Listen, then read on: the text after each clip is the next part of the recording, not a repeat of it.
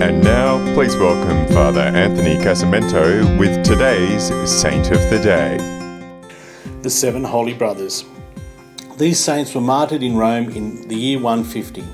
According to legend, they were the sons of Saint Felicitas and suffered martyrdom under Emperor Antoninus.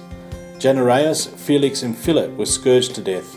Sylvanus was thrown over a precipice, while Alexander, Vitalis, and Martialis were beheaded.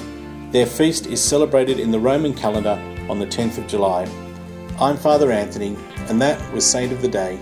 For more episodes, go to cradio.org.au.